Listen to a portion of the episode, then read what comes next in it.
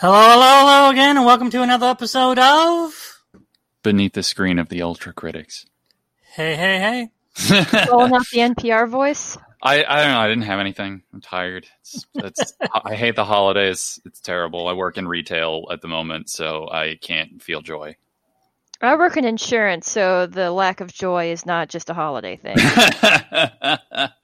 Normally I'd be at the movie theater and lack of joy is not there either. yeah, yeah, yeah. It's almost like you know, workaday lives are are bereft of the the ability to enjoy the feelings that we're told are supposed to be endemic to this time of year. Not to mention antith- antith- antithetical to the very notion of what the message is supposed to be. Yeah, consume, consume, and enjoy, you pigs. Every Christmas carol ends with Scrooge giving people things. Um, Uh, yeah, yeah, yeah. But we always got to remember the beginning where uh, you should just let the broken leg child uh, pull himself up by his own crutch strap. I would just like to point out that Michael Caine commits 110% in the Muppets Christmas Carol in Look, a way I- that few actors would. I feel like I, I, I'm I'm glad we didn't do it this year, but if society still exists next year, I think maybe we should do just like a bunch of Christmas Carol things, like Scrooged and Muppet Christmas Carol, and just all I sorts love of stuff. I love Scrooged. Yeah, I know. Every, everybody does, or they don't. I don't know. I, I Right. just remember loving Carol Kane and the toast a bit. oh yeah. Yes, that's exactly what I was thinking of. anyway, uh, speaking of movies, uh, we're talking about movies, but not Holiday the ones that movies. we've talked about. Uh, this uh, we're going to be looking at two holiday movies, but not necessarily Christmas, although one of them is. mm. We're looking at um, 1993 Harold Ramis's Groundhog Day Hmm. and 2003. I don't know how to say this correctly. Uh, Tokyo Satoshi Kon, Oh yeah, Tokyo- Satoshi Kon. Tokyo Godfathers, modeled after John Ford's Three Go- uh, Three Godfathers, Hmm. Uh, yeah, yeah. And that- like so- uh, last, uh, not last time, but the time before, Thad and Kara managed to pick a movie I hadn't seen with Tokyo Godfathers. I hadn't seen it either, actually. Yeah, that's- Really? I actually haven't either. The, I was using this as an excuse to finally watch a movie that came highly recommended. So we managed to find one all three of us hadn't seen. Yeah, yeah. I was. I, I figured I would use our show as an excuse for me to catch up on some things. It That's seems. fine. uh, That's what I do sometimes. I'm going to be honest, it's not that hard to find movies I haven't seen. All you have to do is look before like 1985. I think really all you have to do is look for a movie that's not like on our shelf or that we watch over and over because it's easier to rewatch things endlessly than have new experiences. How dare you? Some of the movies I watch over and over are on Netflix, Thaddeus. True, that is true. I shouldn't. I shouldn't tell lies like that. I feel Mhm. shame. Which, by the way, speaking of Netflix, if you haven't seen uh, Ma Rainey's Black Bottom yet, I have not. it's actually fantastic. Ooh, I will. I'll make a note of that in the endless pile of Netflix things that I need The to catch last up. Chadwick Boseman performance. Oh, oh, oh, my heart. Oh, Yep. Oh, yeah, this year is awful. yeah. It's Yeah. almost over. We finally just about choked the life out of 2020.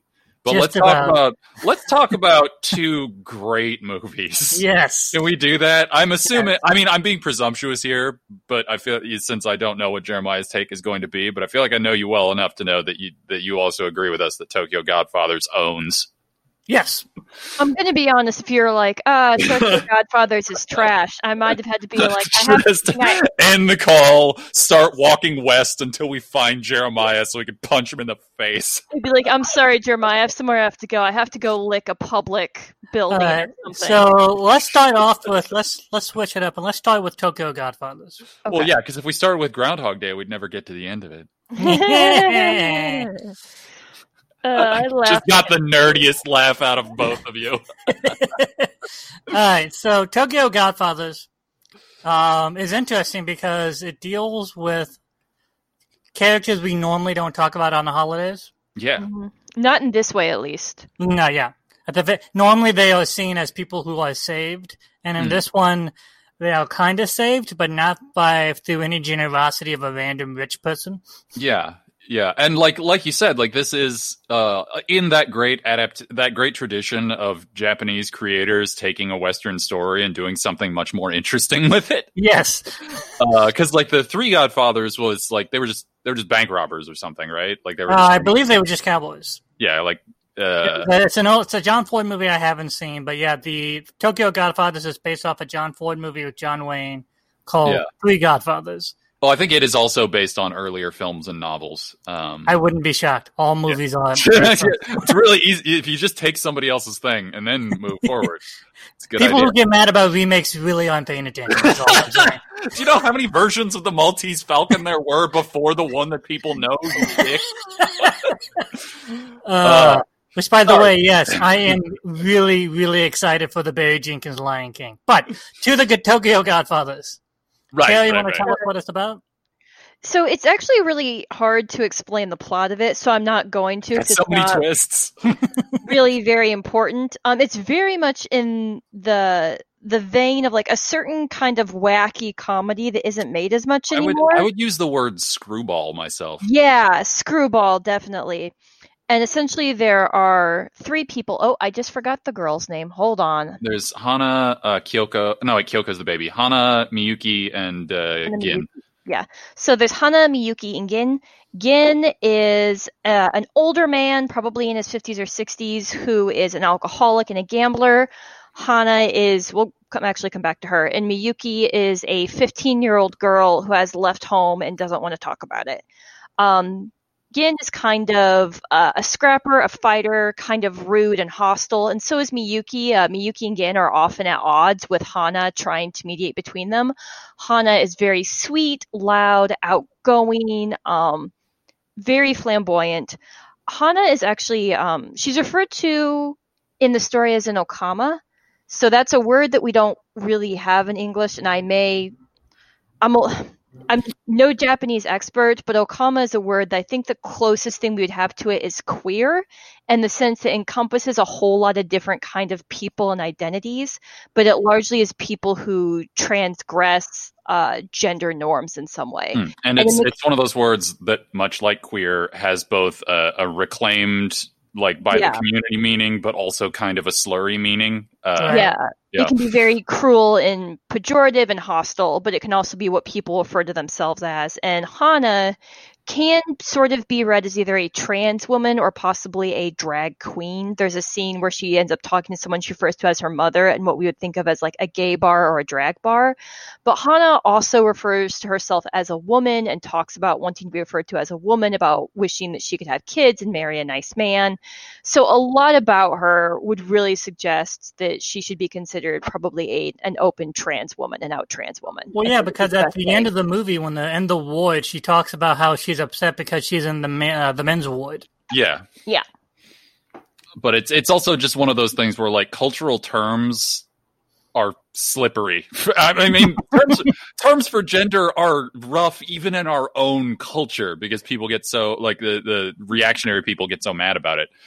Right. Uh, and Even if you spend your whole career in life slowly ebbing towards this one particular Oh, pronoun, I'm so happy! I'm so happy for Eddie Izzard all the time. She's Yeah. living her best life, and uh, I love her forever. Um, it, I, I'm also not 100 percent sure if she's like still gender fluid and is just more she at the moment, or if, Right. if she's just out and out she. Yeah. Don't care.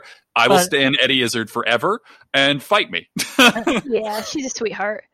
So But back to Tokyo Godfathers. But Sorry. Tokyo Godfather- so um, what happens is um, Hana, Gen, and Miyuki are all homeless. It's Christmas Eve, I think, and they're going through sort of garbage bins and garbage bags trying to find something to eat before they go back to their tent, which is in a park in Tokyo, and they find a baby. And then things begin to get weird, and through trying to find uh, the, the Mi- Miyuki and Gin want to take the baby to the police. Hana has this moment where she's like, "This will be my baby and my chance to be a mother." And she talks about how growing up as a foster child, she felt neglected and unloved. And so eventually, they decide as a group that they will try to track down the child's mother, and through hijinks, meeting people, finding this, finding that, each one of them gets into a situation where they are forced to confront their literal past in the forms of people that they've left behind or hurt to have hurt them, or they're trying to invent their metaphorical past, where in caring for this child, they have to rethink themselves as children, as adults, as parents, as people in the community. And uh, eventually, it all sorts of comes together in a place where they are all have grown as people. They're better off. They face some of their demons, and it's all like screwball coincidence on top of coincidence on top Oh yeah, like we go through we go through like a yakuza wedding and Yeah. like an apartment building's worth of gossip people and like it's all it all makes sense, but it also is nuts. Uh, yeah, Well, there's a there's a, a truck cross city, There's cross an action scene, journey- truck chase. Gin is Yeah. almost beaten to death by some roughs in the city. Um, like it's they're separated. They come back together. People are hurt. Hana is sick. She's better. Like all kinds of things go down in 24 hours. And Hana suggests that the baby, um, is actually loved by the gods in some way. And so a sort of a vague suggestion that's not explicit but sort of implied is there's something about this baby that f- sorts sort of forces people to become better. That the gods of luck and fortune will sort of intercede on your behalf to make you a better person.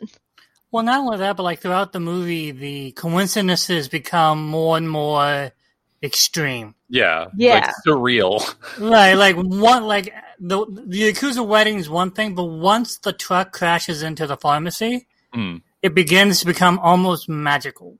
Yeah, Yes. Uh, so, so there's a scene where um, there's an ongoing thing where they're homeless and it's winter and they smell bad. And they are driven like people are shunning them or humiliating them or driving them out of places because of this and they, they really don't have a lot of options. And they're sort of taking refuge in this like cake shop and finally this drunken customer starts screaming at them that they're homeless and they smell and they're screaming back at the customer and everyone like gets out of the cake shop and they're all yelling at each other on the street when suddenly this truck crashes into the cake shop oh no, it's it's literally an ambulance. Oh, the ambulance crashes into the cake shop and they would have probably been killed had they been in the store Yeah. and they were driven out because the baby started crying like that's Right. what kicked off the interaction Well, and that, and also like the guy was threatening them, and so they all Yeah. had to move outside.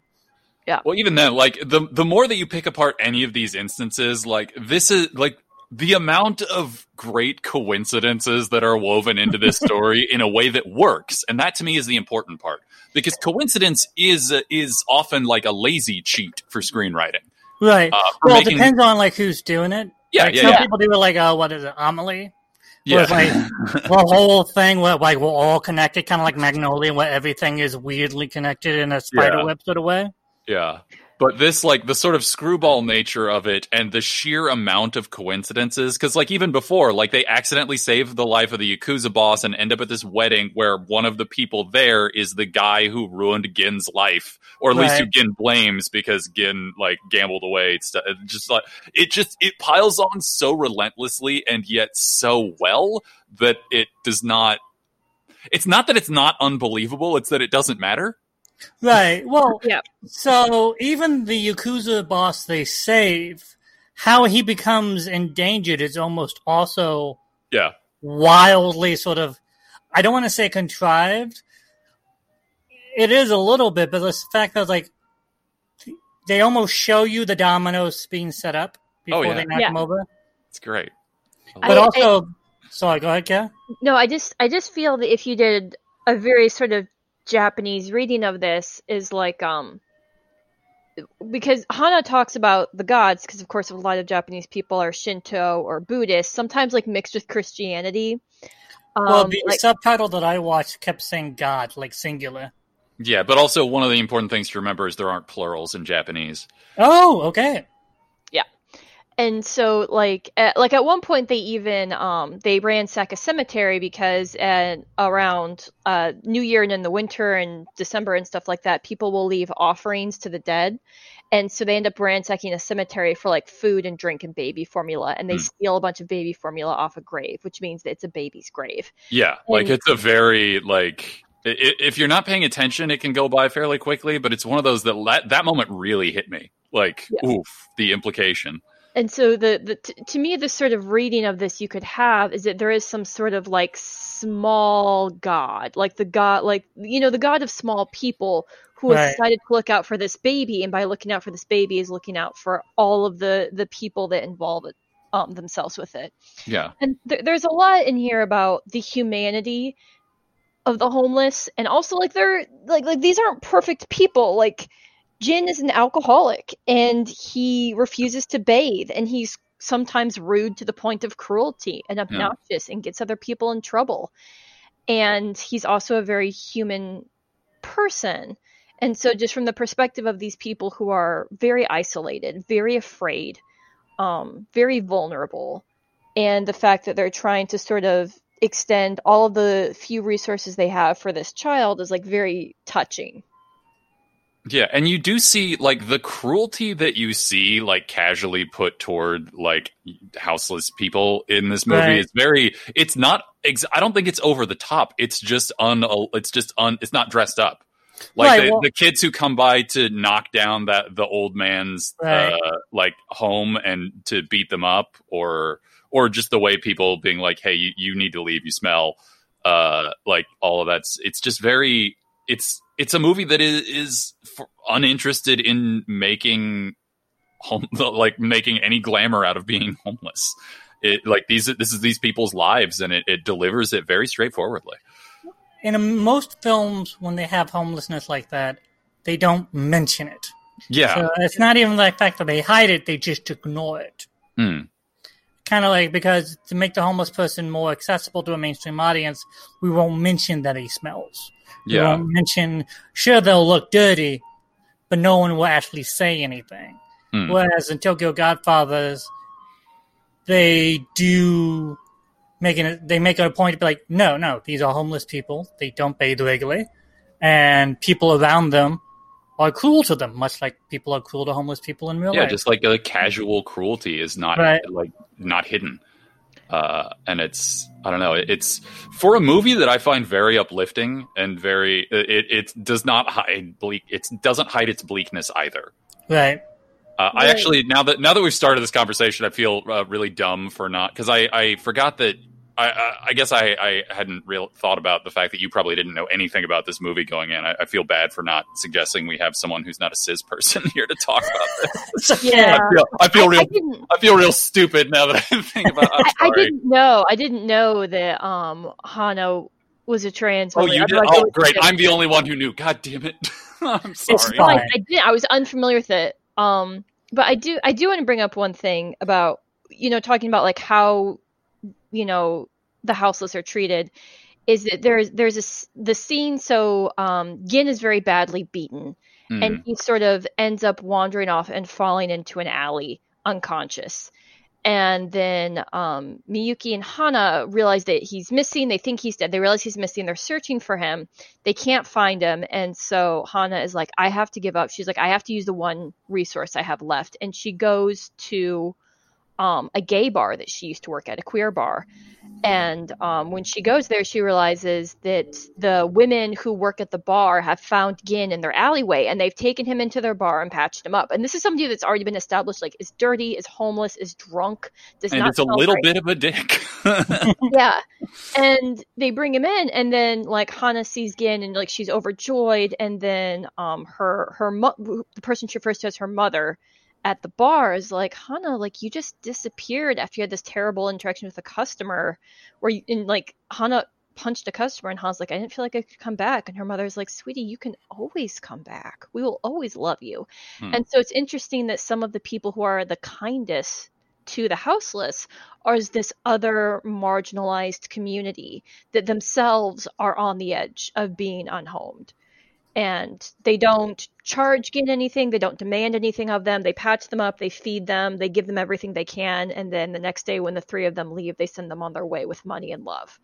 And so it's just this very pointed thing of like when you are at your lowest, what are the communities that will actually hurt you and who will actually help you? Because yeah, just sort of police are not overlapping communities of of Yeah. care of a sort. Yeah. I Uh, thought that was uh, very touching. Hana has a Um, better future for herself. I Yeah. really appreciate the style. Japanese anime has a, a much different style than American than Western anime. also, or you, Western if, animation.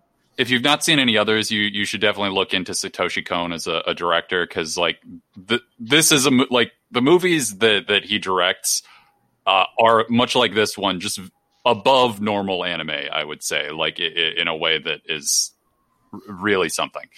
Well, Japanese anime is much more freer with the style and actually has a style. Hmm. Whereas Western animation tends to be obsessed with animating every second of an incident. Yeah, A lot I of until, anime until like uh, until Into the Spider Verse, we hadn't really seen anyone try and be like uh, outside of that in computer animation. Right, and with Tokyo Godfathers, it's like every thirty seconds or so. It feels like like it feels like we're skipping seconds because it's Hmm. not, like there are large moments where they're moving, but it doesn't feel like they're moving every second, Hmm. and the actions are stilted by design. Yeah, yeah. Uh, Honestly, we we should if you not to not to derail this into just being a Satoshi Kon thing, but one of the things that that you'll find if you watch other ones of his movies is that you'll find them very familiar because his movies are the ones that people steal from uh, American Right. directors like to, uh, especially like uh, Paprika and Perfect Blue. Oh. Yeah, but anyway, sorry, uh, that's a other thing. Uh, well, no, there's um, uh, I can't remember the guy's name. Hold on, let me up. But no, with in terms of like basically just taking a story that's not necessarily something you would think needs to be animated, Hmm. and then telling it in that style is something that's very. It's much more common in European and other cultures, not so much in American culture. Because for some reason, we've decided animation is where all the family movies will go, especially Yeah. the Well, I mean, if you think about something like even Snow White, and you stop and look at all the all the characters in Snow White don't have designs that really go with each other, like Snow White versus the dwarves versus the animals versus the witch, and so it has these sort of discordant styles that they put together fluidly. The sort of like same faceness that Right. we have nowadays. Which we could, in a certain way, probably blame later Disney for. Right. Well, Yeah. even uh, okay. So let's take someone like Mamoru Hosoda. That's the name I'm trying to think of. Even his anime is almost sort of like it feels like there's an actual camera there in the way like the, the movement Yeah, Yeah. yeah, yeah. feels A like re- almost like Ozu type camera work. A respect and- for space. Right. Well, uh, not, yeah, a respect, for face, a respectful understanding that movement. Oh no, no, no! I, film. sorry. I said space. Yeah, yeah, space, yeah. Hmm. And in a way that most uh, American animation does not, Hmm. in which it, a lot of animation, American animation often just feels like the camera is recording what the animators want you to see. It doesn't feel like there's an actual camera there, if that makes Yeah. sense. It it feels like the world stops at the edge of the frame. Right. Whereas with something like, say, Summer Wars or uh, I think it's called Wolf Boy Hmm. or Wolf Children, um, it feels like the camera the the pans for long periods of time, Hmm. and like it actually like the camera movements animated into the actual film. Yeah, I and I mean, I will say, uh, you, in gr- in in the good anime that you are clearly watching and referencing, that's true. There is also trash anime. Like, Well, it- yeah, it- right. this is like in just like in terms of like basic generalities because but yeah, no, visually, there are like, also grown up and uh, American animation, but those are far and few in between. very true. Uh, yeah, this is not. I would not say this is. Um, the movie has a very youthful, cheerful feeling to it, in spite of the darkness. But this is not a children's film by Right. Any sense of the imagination. Just Well, because it it is about like um I think it is a movie that would be good for children to watch. Uh, but I don't. Yeah, but it's it's clearly just a good movie. well, kind of like um, uh, Grave of the Fireflies. It's a movie. It's a movie that just also happens to be animated. yeah, yeah. yeah Yeah, no, no. Grave of the Fireflies is an absolute. That's a podcast for another day. yeah. Um, oh, also we, fun. we could also not. Yeah, fun fun fact. Um, the uh, the screenplay for Tokyo Godfathers was co-written by uh, the director Satoshi Kon and uh, Keiko Nobumoto, who also wrote uh, ma- various episodes of Cowboy Bebop and the screenplay for the movie, which makes me very happy because that is my favorite show. Ah, yes, Cowboy. I remember Cowboy Bebop. I know, I know, you lived with uh, Eric and probably got sick of it. I, I think it's cute that you, not, not everyone in that friend group was obsessed with Cowboy Bebop. oh, that's a fair point. That's a fair point. but I only ever visited, so I didn't have to deal with the constant onslaught. So You did more than visit my friend. You slept on my couch. Um, Well, also Thaddeus is kind of a spike-looking weirdo. that's true. for a full while, I think that was his actual like style. Yeah, I just absorbed that into myself and move forward. And then he bought the Rocketeer helmet and just wore that everywhere. Did he? I, look, I wish I wore it everywhere. All right, you're making me seem far, far more what I would consider cool and what everyone else would consider tragic than is actually true. But I do love that helmet. Uh, I know you do. Uh, Jeremiah, may I tell you a very quick aside? Okay. Um, You realize so- we're on air, so the, the yeah, no, aside. it's, relevant. okay. I got a text from someone who te- simply texted me, "Hey, I'm looking at buying a house, and I think I'm looking at buying your apartment right now," and sent me pictures of the inside of my own house. And yeah, it was one of my friends who had never been to my house before. And what tipped him off was that he was looking at my apartment was not all of the Lolita dresses that I have. Hmm. It was Thad's Rocketeer helmet, and then we went upstairs and looked at Thad's closet. That's just like uh, like Oh, a no. video game character. No, no, no. You're you're missing the the most ironic part of this, Kara, because the other thing that tipped him off was the Satoshi Kon uh, DVDs that I believe he had lent to you that you had not watched yet. Yeah. but it was also the fact that he's like, yeah, he's like, I wasn't sure it was, and then I went and looked, and I could tell it was Thad's wardrobe, and I'm like, how is it his wardrobe and not mine that tipped you off? And Maybe he's he like, knows "Oh, other people who wear Lolita dresses, Kara. That's true. Yeah, Uh, yeah. No, I'm the one that has 80 of them, but fine. Yeah, when our when our when our property management company was uh, showing the house, that's a weird feeling to have. Anyway, uh, Uh, movies, wait, motion so- pictures. The real question is, how, why are those pictures online? They weren't online. They were in. He was in my apartment. He was walking through my house. Like they went on a tour Yeah. Oh, while we were at work. and our, weird. our Yeah, I know, management right? company forgot to tell us that they were Rent- showing our house. renting is renting is weird. Uh, owning is also weird. Don't don't live in this world. Go to the moon. Um, so Uh, Tokyo Godfathers uh, is a is a film, and I recommend it because it's very good. Yes. Uh, my my only real issue with Tokyo Godfathers is the action scenes towards the end. They uh, they do get a little over the top. Well, and it's like one. It's like over the top in a way that like doesn't quite fit the rest of the movie. Even mm. though I can understand like they're trying to escalate, Yeah, it just feels like a step or two too far, but not enough to where I'm like I'm done with the movie yeah. because if they bring it back with what happens on the rooftop and everything, I'm like okay, Yeah, like I feel uh, like because they try and set it up a little with like Gin's thing about like being a bicycle racer, and then you find out that that's bullshit, and then blah blah blah. Right. blah. Uh, but like it is, it is a little over the top. But like you said, the payoff is so oh my heart, oh Yeah. all the feelings. Um. So yeah, yeah, it's uh, I. I, I like this. I'm I'm unsurprised that I loved this movie. yeah, it's it's absolutely. I'm not sure if it's it takes place during and around Christmas. Yeah, yeah. It, it starts on Christmas Eve. Yeah, this is and people talk about Christmas a lot and like there are Christmas decorations and stuff, but I'm not sure I would paint it necessarily as a Christmas movie. uh, I mean- mean, it is in the strictest sense. more of a Christmas movie than Die Hard. okay, Yeah, you know, I'm That's not right. in the mood to start debates or have hot takes. I No, no, I was just trying to get Kara to fight me. Yeah, no, because uh, Thaddeus, what you just said was wrong, and my infinite love for you shrank ever so slightly. That's fine. there's, doesn't sound so infinite, but I um. there's different scales of infinity. It's a math thing. Yeah, it's a math thing. Here, here, look at me. I know numbers. Um, Thad's not good at math. I'm not good. At, I'm not good at discrete math. If you talk to me about infinities, I'll be here all day. Um, all right, so we're moving on to Groundhog Day now before we get sucked into whatever the hell. that Speaking of is. infinities, uh, Yeah. a Uh, movie that is a, a Matryoshka nesting doll that every time you watch it, you appreciate it further. Uh, Oh yeah. yeah, no, uh, Groundhog Day is what I call one of those. Uh, it's a master. Uh, sh- it's a silent masterpiece in a sense, like it doesn't sort of announce its greatness. Hmm. In fact, you don't even realize it's great like the second or third time. You're like, oh crap! Well, the the thing about this movie, a thing, I can't say the thing. It has all the things, Right. but it's it is completely understated. There is Yes. Yes. nothing about this movie that is spectacular it, at in terms of like capital S, like we think of, or like sort of over the top, overproduced, fancy, spectacular. It is like all the, all of the stars are while you know there there are still attractive movie people they are normal looking attractive movie people Well, this is back in the day when movie actors actually looked like someone you can pick off a street.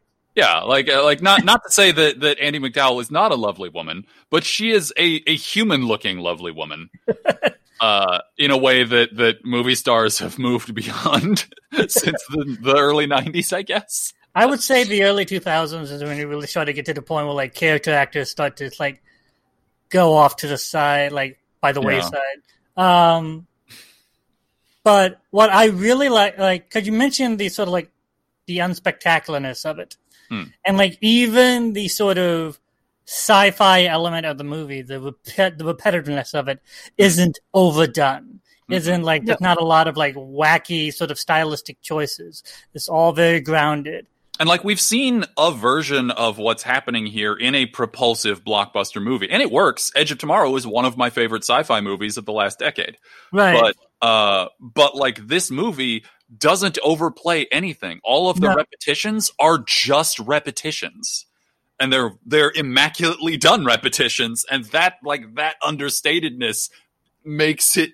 It's a it's a visual haiku. It is car everything you don't need is carved away, except like a couple of things I could point out, I guess. But Well, it's it's also like like Thais and I were talking about this. These scene, so you have a scene where like, so I, I kind of assume everyone's seen this, but the basic plot of this movie is this obnoxious weatherman, Phil Connors, played by Mur- Murray, uh, has to deliver a report on Groundhog Day. He delivers it. He wants to get out of the town because he hates it, and he wakes up the next day and has to relive the same day over and over again.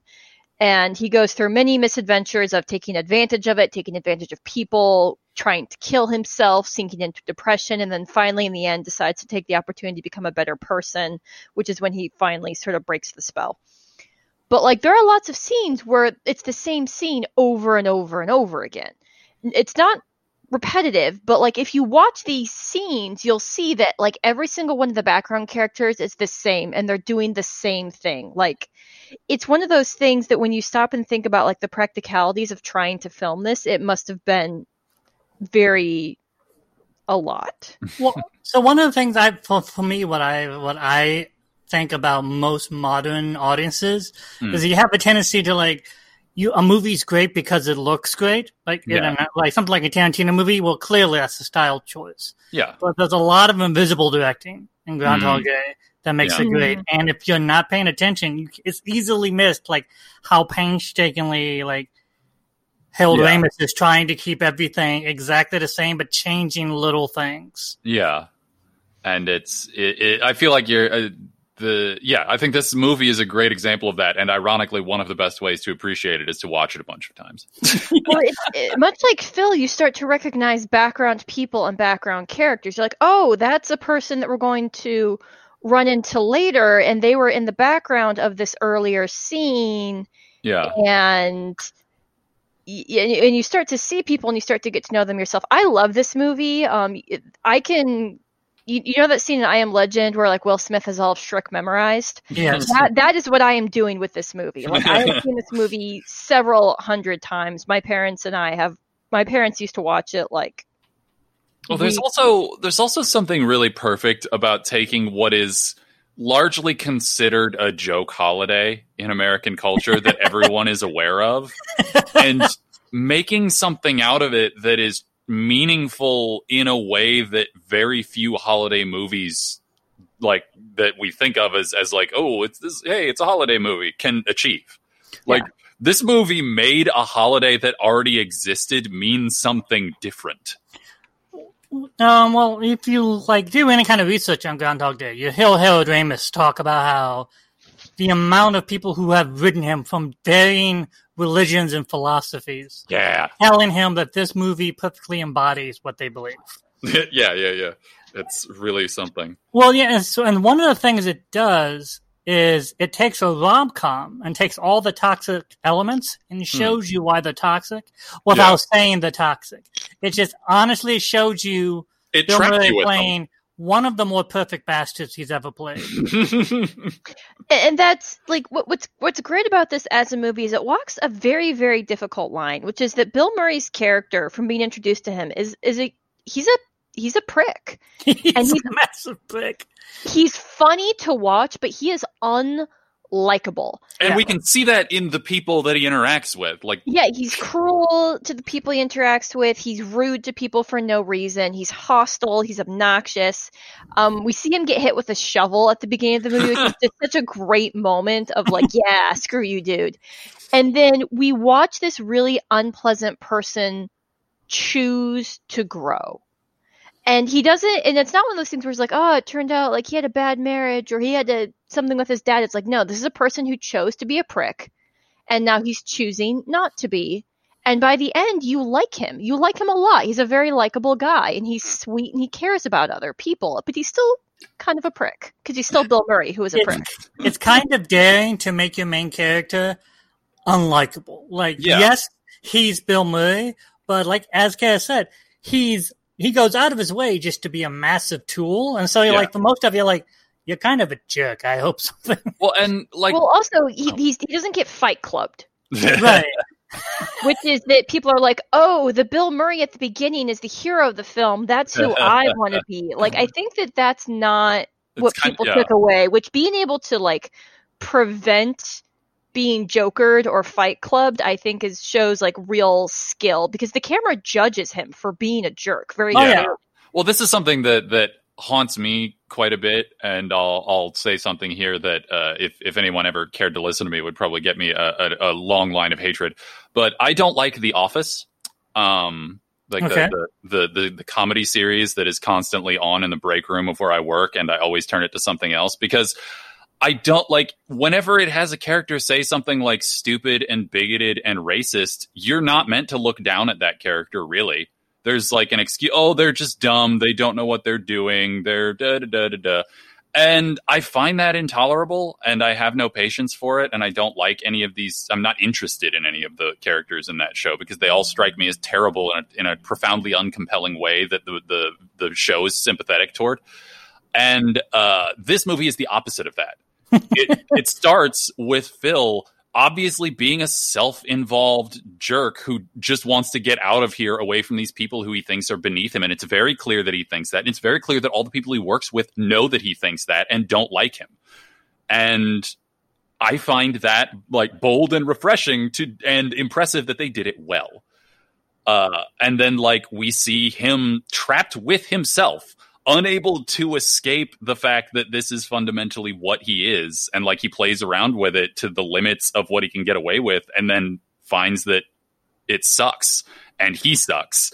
And it's it's just great. I i i'm always refreshed by this movie. Yeah. it, it gives me hope for people that you can write a story about a bad person a- and have them grow and do it well. And sometimes i forget that because of how many like popular narratives are just about following bad people and enjoying them being bad people for you. And that's not this movie at all. I think that's like a modern issue because the whole plague. There Yeah, are yeah, a yeah. lot of great stories about awful people. I, I know. I that, that's me getting on like a, an axe about something that bothers me in my daily life now. But uh, I, I I, recognize that this isn't the only story that does that well, but this does it so well. I I think also like there's a there's a weird thing with modern audiences where they tend to miss things like that. Like Yeah. it like maybe miss the point a little bit. Yeah, but I and think I'm every audience misses the point of every generation. Well, I mean, also a sitcom, like, uh, and I'm comparing it, I'm sort of unfairly comparing it to sitcoms, which I think are a bad vehicle for this kind of storytelling anyway, because sitcoms are always about returning to the status quo, essentially. Right. Like, we, we, like, that's flexed a little in modern days with, like, season arcs and, and, like, shifting casts and things, but I, I still think it's, it's fundamentally a bad idea to, to have a sitcom about people who are legitimately bad people, because all it will do is have you spend time with and like bad people. And, Unless it's Seinfeld. But the Kind camera of. was, the other thing though, the camera was kind un- of. The camera was pretty unmerciful to Seinfeld. Like Yeah. uh, very often, the joy was in seeing these obnoxious, self-involved people get knocked down. Yeah, and and, not like, The at really- the ending of of Seinfeld- Seinfeld is basically one giant fu to the people of Seinfeld. Yeah, at the end of Seinfeld, they're all literally punished. Uh, but getting back to Groundhog Day, sorry, sorry, Yeah. that was a that was a weird tangent. It's something um, I get. Danny about. Rubin co-wrote the script. Yep. Danny Rubin wrote the script, and then Harold Ramis worked on it. Hmm. And there are a lot of little things. What I love about Groundhog Day, one of the many things I love, Mm. are lines like "I've killed myself I so many times I don't even exist anymore." Oh, such a good line. I've come to the end of me, Rita. There's no way out. Little like lines, like deeply philosophical lines that are Yeah. really great, but because the movie is so low key, you miss it the first time. There's through. no sting. It, Right. There's no there's no sound cue for that. There's no it, the camera doesn't do anything different than it did the last time it showed you this shot. right. Like it's You like you hear the oh. line and you kind of laugh, but it's not till like the more times you see, it, you hear the line and you're like, oh, oh, that's okay. And because it's also one of the things we start to realize, the more you watch Groundhog Day, the more you begin to ask the question of how long has he been there. yeah. Which I find is odd. The first time most people watch it, it's not a question they ask. Hmm. I do want to add to this Hmm. that um the line that haunts me the most from this movie is don't drive angry. Don't drive angry. I Out of use that line to this day. Out of your. Okay, every almost every time I look, so this is this is a scene for our definitely listening audience. This is a scene where uh, Phil, in some sort of like hysterical suicide, kidnaps the groundhog and drives away with him, and then like puts the groundhog in his lap so it can drive. Yeah. It's literally like- his first suicide attempt. We do Yeah. know that. And he's like, "You got," and he's like telling the groundhog, "He's like, you gotta um, you, you gotta check your mirrors, Check side of your your mirror, eye, Side of your side- eye. Side of your eye. Yeah. Yeah, and he's like he's like looking, and honest to God, every time I'm driving and I turn to look at my mirrors, I'm just like side of your eye.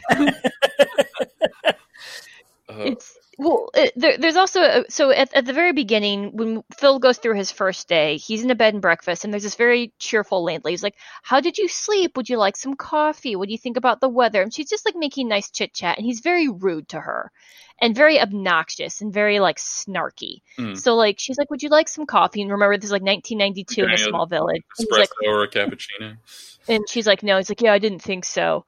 And then so, but, the funny thing is, is the next day when he's afraid because he's reliving the Groundhog Day for the first time, and she tries to talk to him. She's like, would you like some coffee? He says, uh, yeah, thanks. And he's pleasant to people, and you start to realize that he, all of the nasty things he says to people are choices Yeah. they're not automatic. That when he stops trying to be whatever it is, he's actually just a pretty normal person. Hmm. Well, and even like the point of Groundhog Day isn't that he becomes a different Phil. No, no. it's that he becomes a true. better Phil. And Yes. because you realize all of this has been choices that he's made. Yeah, and it's even even the things. It's not like he always does whatever um, Rita, Andie MacDowell's character. It's not like he takes all of her advice like whenever she gives it. It's like he he picks some things sort of naturalistically, and and it's I don't know. It's it's very interesting because Well, in he the beginning, he tries to. yeah he tries to do that manipulative thing and it doesn't work.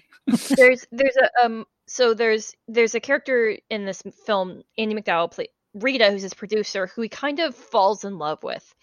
And he tries to essentially over and over again live the perfect date with her, like over and over and over and over, and it just fails.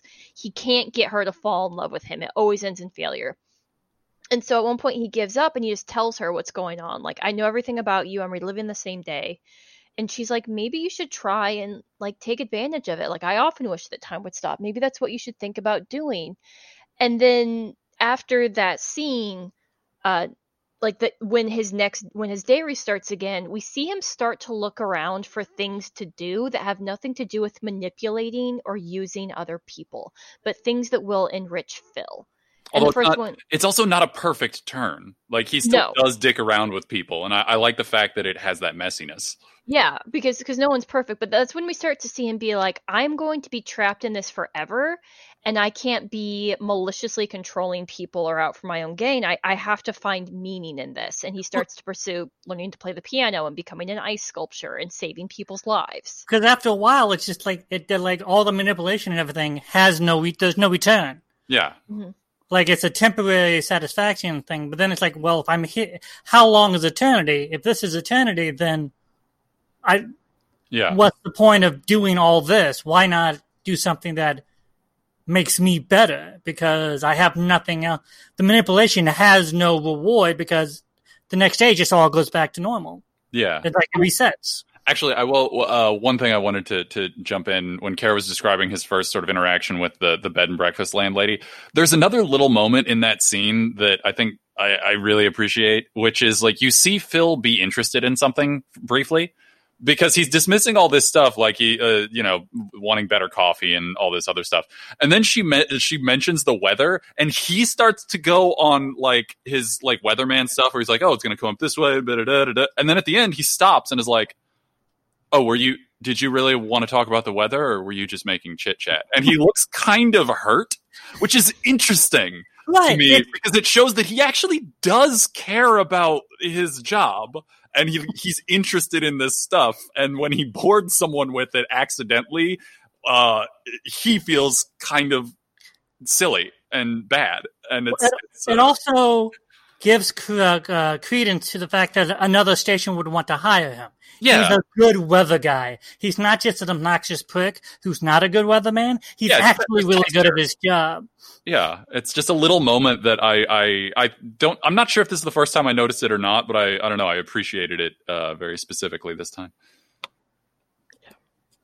Um, yeah, the the amount of little things like that in this movie are one of the things that make it so impressive. And Harold Ramis, who's made a lot of good movies and a lot of sort of classics in a sense, Groundhog Day I think might be like the one perfect one he's done. 100% And he's done he yeah, he's done Caddyshack, but Caddyshack's not perfect. You have everything with the freaking Caddyshack. honestly, Groundhog Day, I would say one of the great things about it, in its own ways, is some movies. Um, I don't mean this in a literal sense, but there are some movies that you watch and you're like, I wish I could see the prequel to this, or I wish I could see the sequel to this, right? And it sets you off thinking about all of the other things that could be going on. Like Star Wars to me is a great example. Like you watch Star Wars and you just want to live more in the Star Wars and think about it and talk about it to me groundhog is groundhog's day is a is a great movie because it is a complete story and it's over when it's over it's completely Yeah. satisfying as is it I has don't want to know why. I don't want explanations. I don't want further anything. That's yeah. another thing. I'm so happy it doesn't Oh, exist the curse thing. oh Yeah. yeah. because who cares? Yeah. who cares why this happened like it very clearly happened because phil needed it to happen because he's a prick Yeah. Not But only that, also, like even the ending people's is. Hmm? He saves people's lives like it's Yeah. it's funny but like he saves multiple people's lives by the end of this movie Yeah. except for one person he can't. yeah. yeah. With the homeless guy is always every time I watch Oh, it. it's heartbreaking. That's that's like the turn of the movie when you start to realize, oh my god, I didn't realize I was so invested in this movie. Yeah. Uh, I I honestly can't say that because this movie came out when I was five years old, Right. and my dad, both of my parents, but especially my dad, immediately became obsessed with it, and so like I was. You know, ADHD is just diet autism. So I was happy to watch this movie 20 or 30 times in a row. Like, that's how I roll. Look, I'm suspicious of anyone who's not willing to watch this movie endlessly. Yeah. So I, I, I don't. This may sound strange. I don't remember a life without Groundhog Day in it. That's okay. I don't. I don't remember a life without Ghostbusters. So you know. Yeah. I don't remember a winter without my dad opening the door and going, "It's cold out there today," and my mom's going, "It's cold out there every day." that is uh, ingrained. yeah. Yeah. That's fair. Well, Um, like even like the fact that Annie is a character in her own right that's interesting. hmm. Yes. Like it's one of the rare romantic comedies in which both lead, so you're like, oh, I want, I don't mind hanging out with either one of them. Yeah. And you can almost understand why. Like it's also one of those rare ones where like I get why he likes it. She's Yeah. a cool person. And he and yeah, which is all doubly funny because like Rita, uh, Andie MacDowell's character is essentially just like in a shallow way, you could read her as just another romantic comedy uh, woman. Right. 'Cause She, she is an upbeat, like kind of quirky woman with a job in media production. Well, Like and- that describes so many women in romantic comedies. Well, but the the first time that we see her The blue screen bit. And, I always yeah, love the that. blue screen. And Phil sees her is that she's wearing a blue sweater, staying from a blue screen, and so she's just uh, a floating head and hands like on the weather map, and she's having fun with that. And then she sees that Phil's looking at her, and she laughs, but she doesn't stop doing it because it's fun. yeah. And that's just Rita. All is she's just a very joyous person, but also she doesn't take any. She doesn't Phil's need the approval the way Phil needs the approval. Yeah. Yes. And what I think is what happens is like by the end he realizes he doesn't need the approval either, and that's what she's drawn to. It's like, yeah, now you're and this is what confidence is. Yeah. hmm Well, because in like in a lesser written version of this movie, like it, the cycle would have broken earlier, like just when when he started, you know, helping other people and like opened up to Rita, and that would have been a, a much shallower movie as opposed to this one where like he opens up to her and they have a connection, and then it he's just still stuck. Like it just keeps going.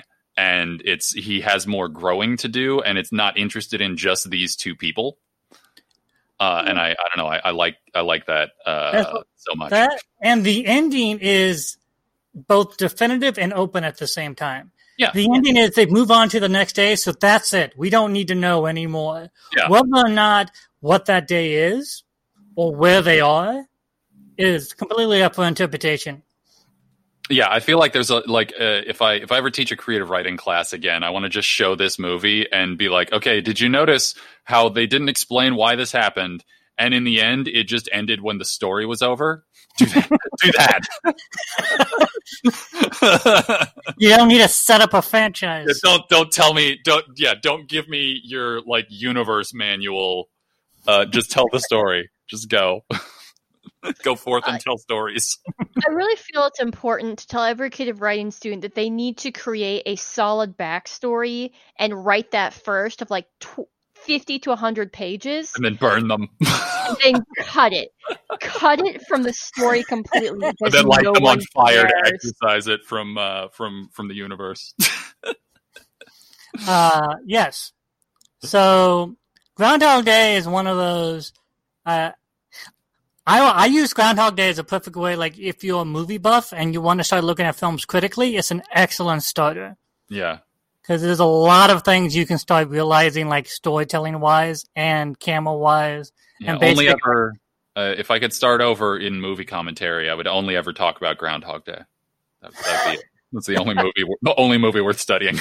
Now, some people have said and this is perfect um, pandemic viewing because it feels like we're living the same day over and over. Ugh. I Because the news begs to differ. Yeah, that's true.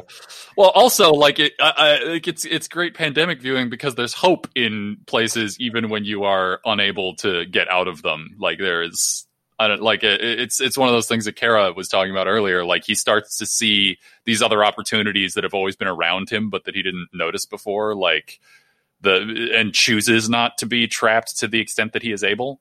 As, as he goes forward, like there's I don't know there's, there's a there's a lot of hope in that He's that. also able to move around, which most people aren't either. So I feel like that's just more of a wishful, like, I wish Look, I was moving emotionally and growing internally. I'm not being literal, Jeremiah.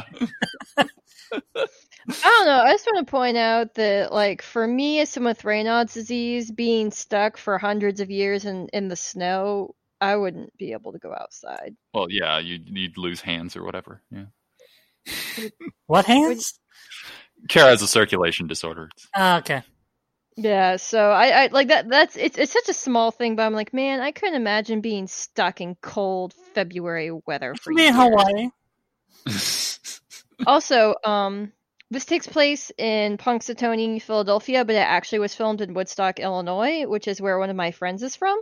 Oh, cool. So I have been to all of the sites for this sometimes, which she was incredibly like bored and somewhat irritated by, and I was just thrilled.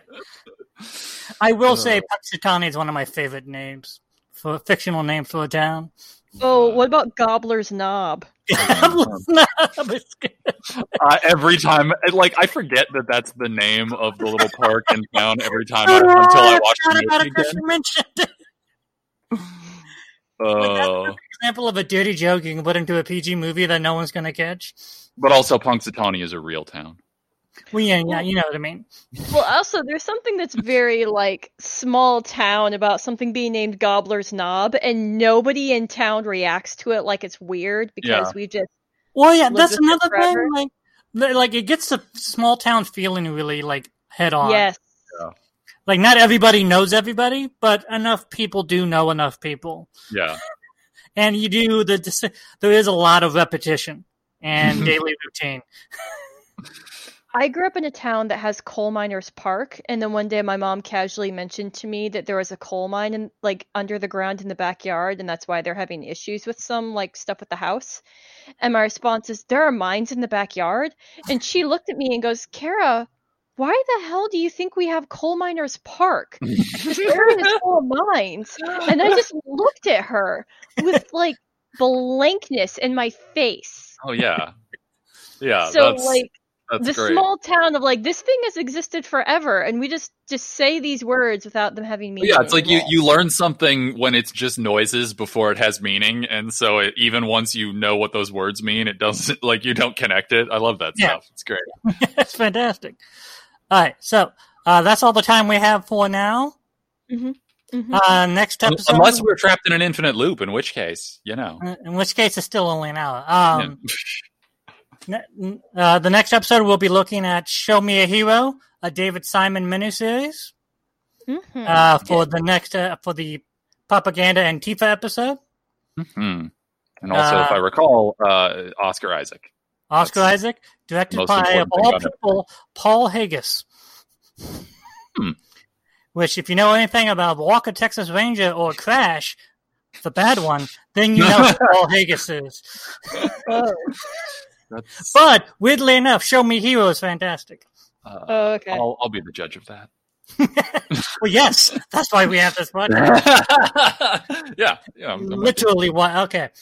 That's all the time we have. Say goodbye, Thad and Kara. Goodbye thad and kara Is it one hour if it's repeated infinitely, though? Yes. No.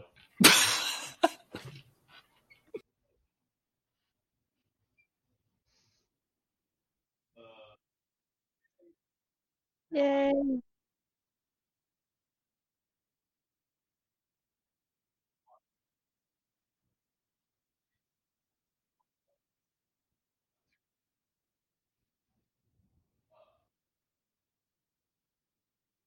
Mhm.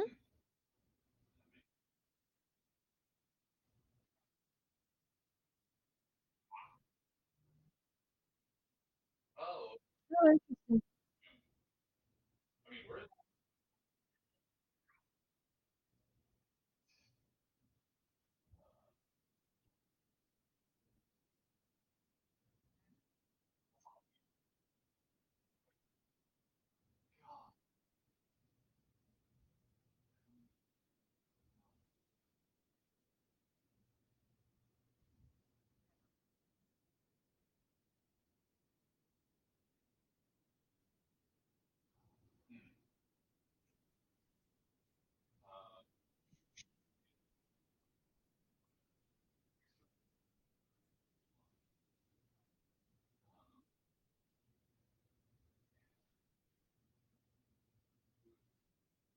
Yeah. I thought you were working. Thought you were working. I didn't want to.